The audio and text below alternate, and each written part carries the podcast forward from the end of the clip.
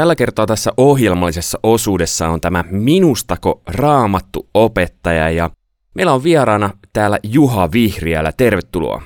Kiitos. Mistä päin sä Juha tulet tällä hetkellä? No nyt asun täällä Vimpelissä Etelä-Pohjanmaalla ja melko lähellä Keski-Pohjanmaatakin, mutta tämä on Etelä-Pohjanmaata vielä.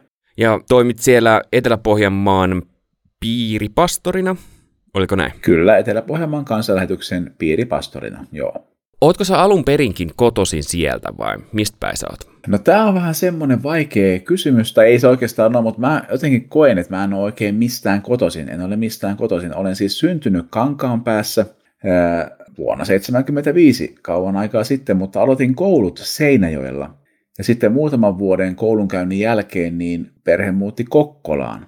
Niissä asuttiin vuosi ja sitten muutettiin Vimpeliin. Et jos mä nyt jostakin olisin, niin ehkä Vimpelistä, mutta en mä oikein ole täältäkään. Mä oon vähän semmoinen, siinä on niin kuin se hyvä puoli, että olen kokenut olevani kotona aina siellä, missä kulloinkin olen, mutta nyt taas sitten Vimpelissä, mutta en ole sillä tavalla vimpeliläinen, vaikka vähän olen, mutta en ihan täydellisesti kuitenkaan. Kuinka paljon sä työssäsi opetat tällä hetkellä raamattua?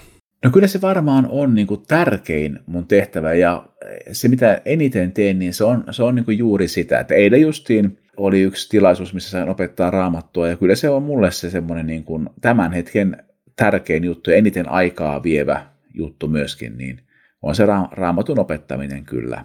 No jos lähdetään sinne ihan taaksepäin sun historiassa, niin äh, muistatko ensimmäistä kertaa tai ensimmäisiä kertoja, jolloin oot kuullut opetusta raamatusta? Joo, kyllä muistan ja se on ollut varmaan itse asiassa äh, Kauhavalla, ehkä joskus niin kuin tyyliin vuonna 1991 tai jotakin semmoista, niin Kauhavalla oli semmoinen iso kristillinen niin kuin nuorisotapahtuma ei sitä varmaan enää edes ole, luulisin näin, mutta se oli aika iso tapahtuma ja siellä oli tosi paljon nuoria ja niin kyllä mä siellä on kuullut raamatun opetusta niin kuin varmaan niin kuin ensimmäistä kertaa. Ja sitten varmaan seuraavana kesänä, nuorten kesässä, se oli Nurmossa ja sitten maatanäköisissä festareilla myös sitten saman vuoden syksyllä. Niin nämä on varmaan semmoisia ensimmäisiä, että mä oon niin kuin että mä, okei, tämä on nyt jotakin, mitä mä en ole kuullut aikaisemmin, erikoisia puheita, mutta nämä on varmaan niitä, ja se on varmaan 91 kaikki tämä tapahtunut oikeastaan. Niin onko nämä niinku sellaisia hetkiä, että uskon asiat alkoi tulla tutuksi sulle? Joo, ja en muista ihan tarkkaan, että miksi kaikki näihin osallistujat, oletan, että varmaan ehkä äiti oli niihin laittamassa ja lähettämässä, ja ei ne nyt silleen vielä kamalasti kiinnostanut, mutta alkoi pikkuhiljaa kiinnostamaan, mutta se oikeastaan ehkä tämä niin johti siihen, että sen maatanäköisen festareiden jälkeen sitten niin kuin tulin uskoon. Ihan silleen, niin kuin, että sitten, sitten niin kuin asia selkisi mulle, mutta, mutta muistan jotain niitä opetuksia ja niistä jotakin asioita on jäänyt mieleen, mutta tota, ne ei ollut vielä mulle henkilökohtaisesti semmoisia, että mä olisin niistä paljonkaan mitään ymmärtänyt kuitenkaan. Mitä asioita sulla on jäänyt mieleen? No nyt kysyt vaikean kysymyksen. Just äsken sanoit niin. Ja, niin mä sanoin, mutta melkein kaduin kun sanoin, mutta, mutta jäi joku, ootas, nyt tekisi mieli sanoa kauhavalta joku tuota, niin siinä oli joku, siihen raamatopetukseen liittyi joku vertaus, mihin liittyi joku sotaan liittyvä asia, ja sitten, mutta en mä muista enää sitä, mikä se juttu oli. Ja tämä nuorten käsistäkin jäi varmaan parhaiten mieleen tota, niin, toi Liekit musikaali, niin kuin se, se teki vaikutuksen.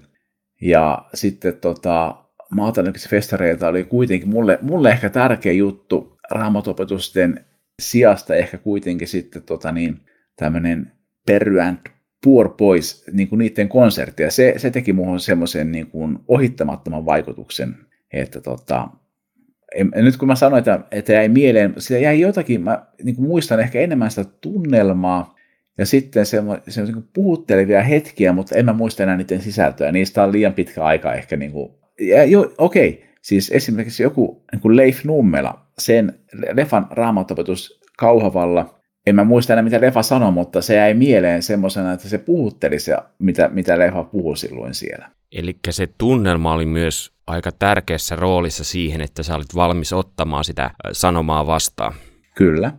Ja ehkä siinä vaikutti sekin, että, että siellä oli niin kuin kaikissa näissä naisen tyyppisiä juttuja, niin että oli kaikissa oli paljon nuoria. Se on niin kuin oman ikäisiä ihmisiä, niin ehkä se ehkä oli siihen normaaliin, mitä ei tottunut seurakunnasta ajattelemaan, niin se oli siihen vähän poikkeusta, että okei, täällä on siis voi olla nuoriakin ihmisiä täällä näissä hommissa.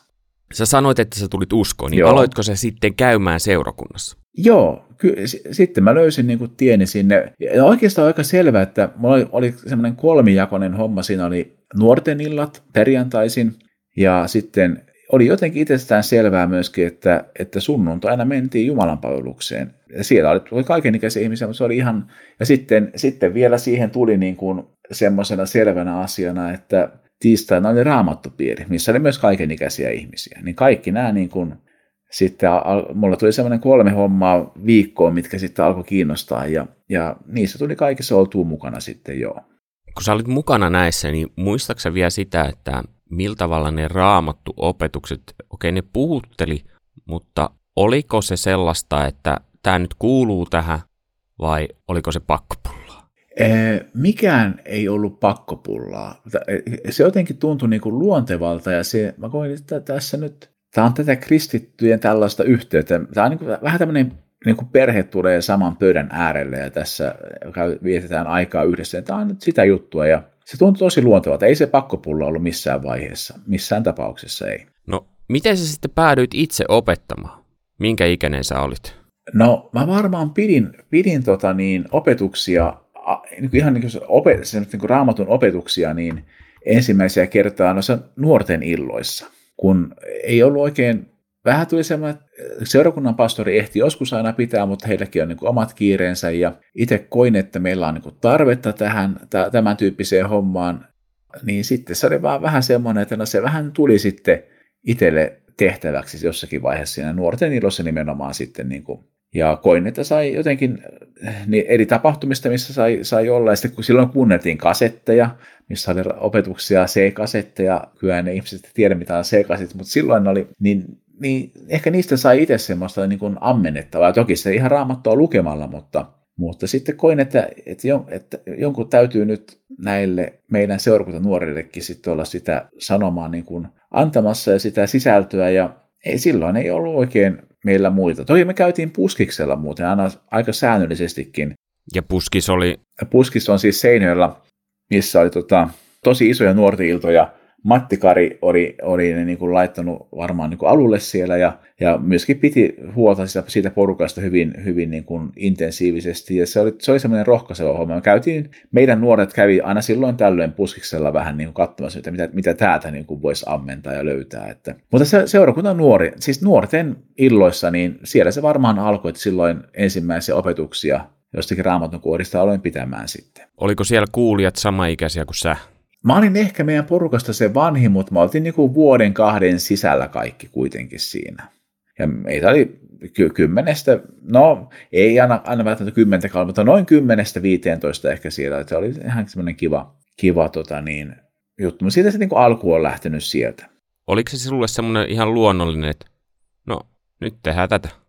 No kyllä se tuntui luonnolliselta. Oli se vähän, vähän sillä tavalla pelottavaa, että kyllä mä muistan joskus ajatelleen, niin ehkä useinkin, että ei, ei, ei, miksi, ei musta ole tähän, että tämä on nyt niin kuin jotenkin liian vaikeaa, tai että, että osaanko mä kertoa nyt tärkeät asiat ja saadaanko, niin oli se paljon epävarmuutta kyllä, mutta, mutta jotenkin siinä ehkä eniten se, että, että, että jonkun nyt täytyy, että hän ei aina, niin kuin, aina ei ehdi niin kuin mua paremmat tulemaan, niin sitten vaan joku täytyy ottaa tämmöistä vastuuta myös sitten. Ja kun ei osannut soittaa kitaraa tai laulaa, niin ehkä mä voin tehdä tämmöistä hommaa sitten. Se oli itsellä ehkä semmoinen tärkeä siinä.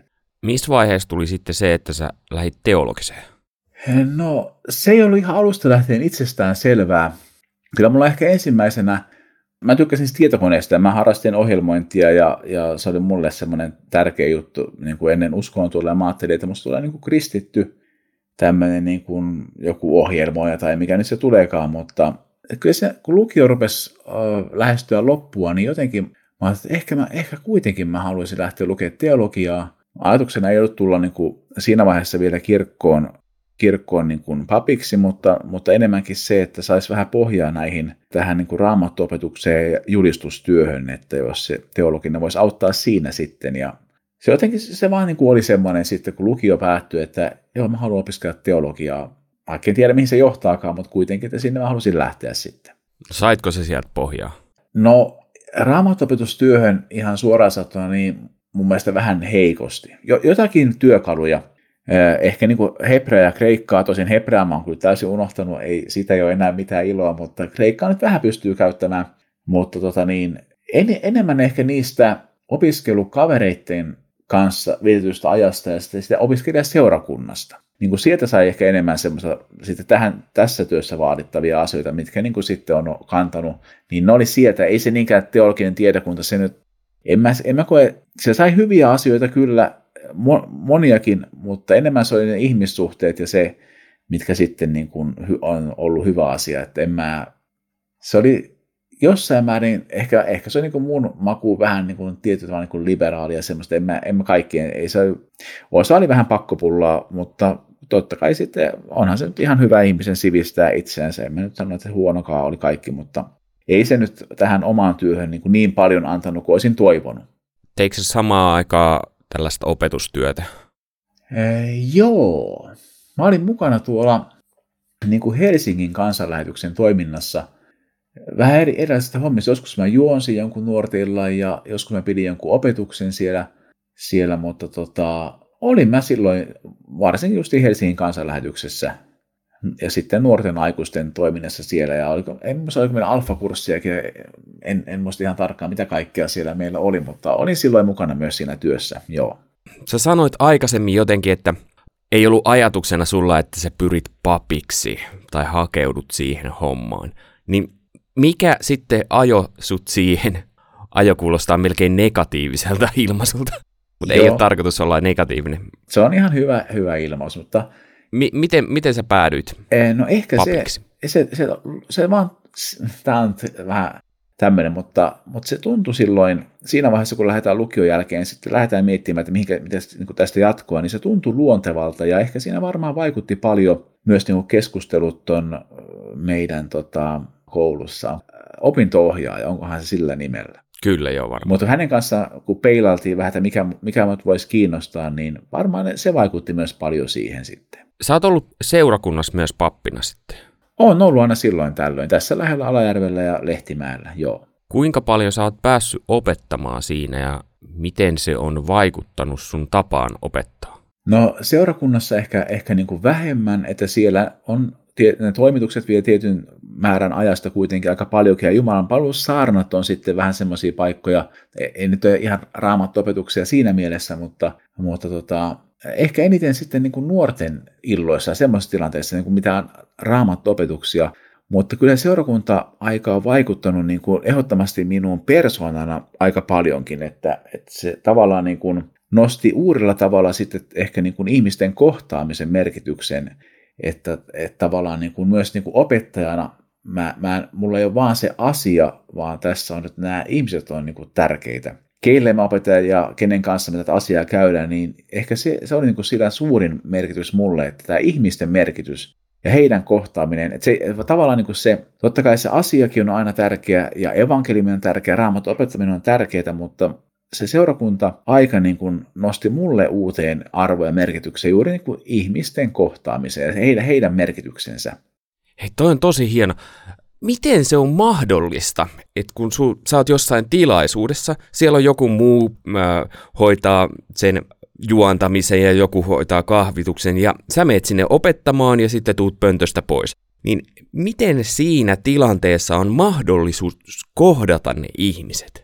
No siinä on erittäin hyvä mahdollisuus. Eihän se useinkaan ole välttämättä semmoinen syvällinen kohtaaminen, mutta tota, mutta kyllä siinä on, niin kuin e- eilenkin, niin se oli, oli tosi mukavia keskusteluja ihmisten kanssa, ja eihän siis, se on tavallaan se, että, ja silloin kun kohdataan ihmisiä, niin sehän on niin, että tavallaan kumpikin osapuoli saa, että ei se ole nyt vaan, että siellä se opettaja nyt antaa mulle jotain, vaan, vaan me jaetaan niin kuin sitä elämää, ja että mitä, mitä meille kuuluu ja mitä on tapahtunut ja näin, niin se on tämmöistä molemminpuolista, mutta tota, niin ehkä siinä myös tuli se, se kohtaaminen niin kuin se on erittäin tärkeää, mutta ehkä myöskin se, että, että uudella tavalla siinä niin kuin raamattopetuksessa koittaa ottaa niin kuin ne ihmiset huomioon, niiden elämän tilanteet ja että tavallaan se, ei ole, se opetus ei ole vaan semmoista jotenkin irrallista, että tässä on tämä asia meillä, vaan entistä vahvemmin sitä, mitä tämä voisi vaikuttaa meidän elämässä, tämä, tämä asia, tämä tärkeä asia,